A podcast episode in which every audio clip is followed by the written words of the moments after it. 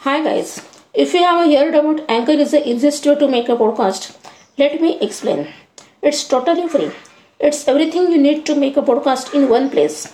Download the free Anchor app today and go to anchor.fm to get started with your own podcast. Thank you.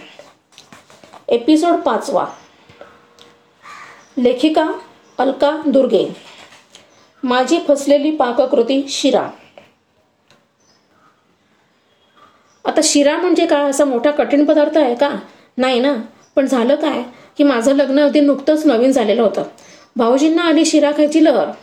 म्हटलं त्यात काय? आहे काय नाही नाही काय? आत्ता करते. आता हे खरं आहे की लग्नाआधी मी स्वयंपाकघराकडे कधी ढुंकूनही पाहत नसे. आई ओरडायची खूपदा.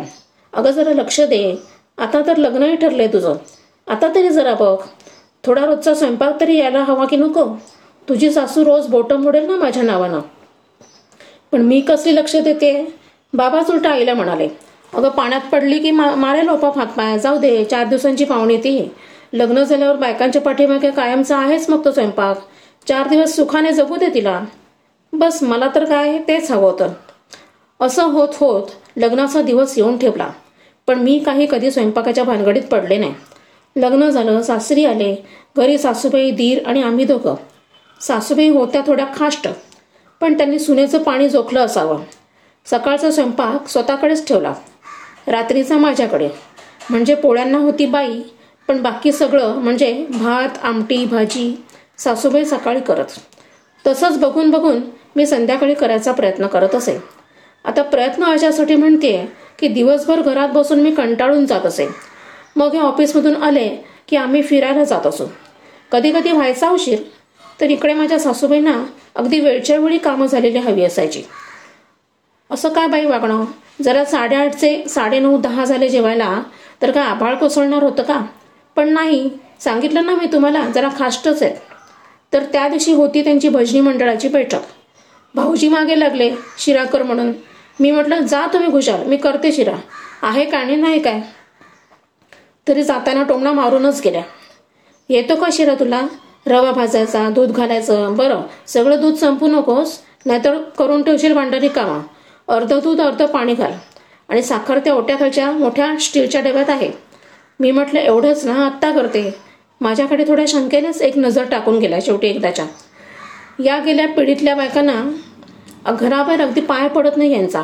जरा म्हणून घरातल्या माणसांना मोकळीक नाही. सारखी मी काय करते ते मागे मागे फिरून माग कडत राहतात.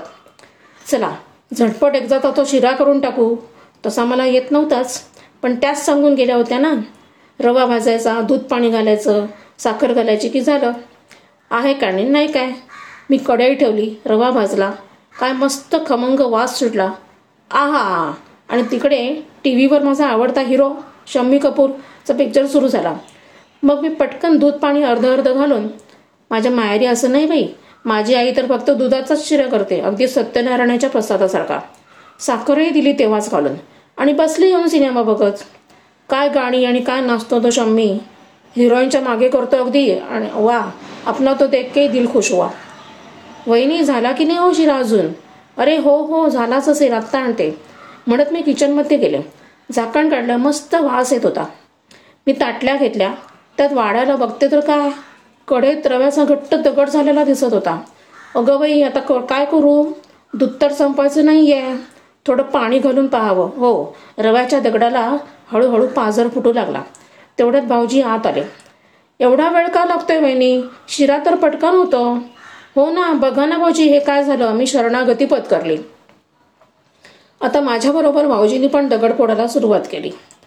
पाणी घालून थोडा वेळ राहू दे मंद गॅसवर. होईल तो. भाऊजींनी आश्वासक शब्द दिला.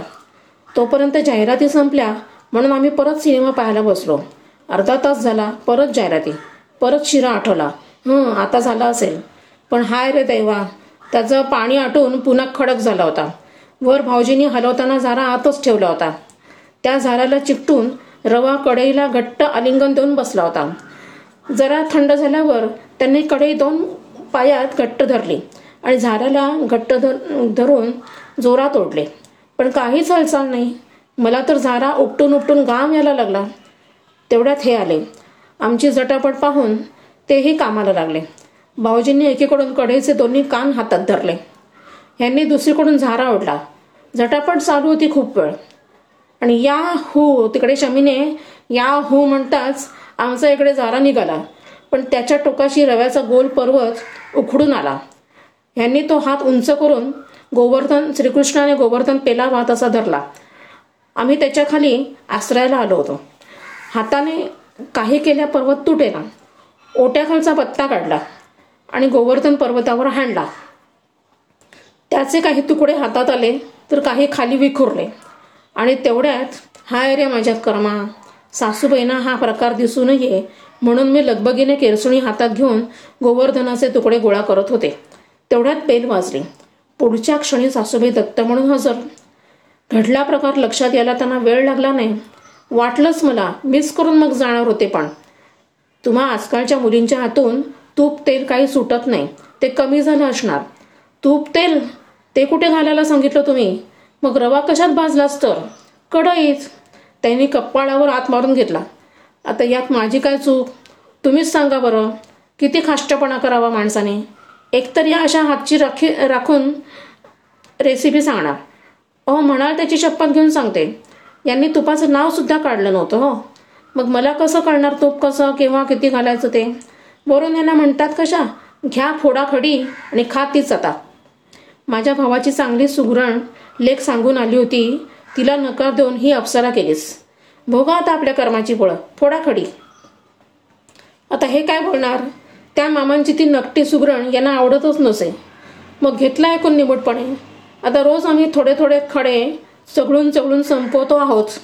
आमचे भाऊजी तर त्या शिऱ्यावरून माझी थट्टा करायची एकही संधी सोडत नाहीत. आमच्या किचनच्या खिडकीत ठराविक वेळी रोज एक कावळा यायचा. सासूबाई त्याच्यासाठी म्हणून मुद्दाम एक छोटी पोळी करत असत.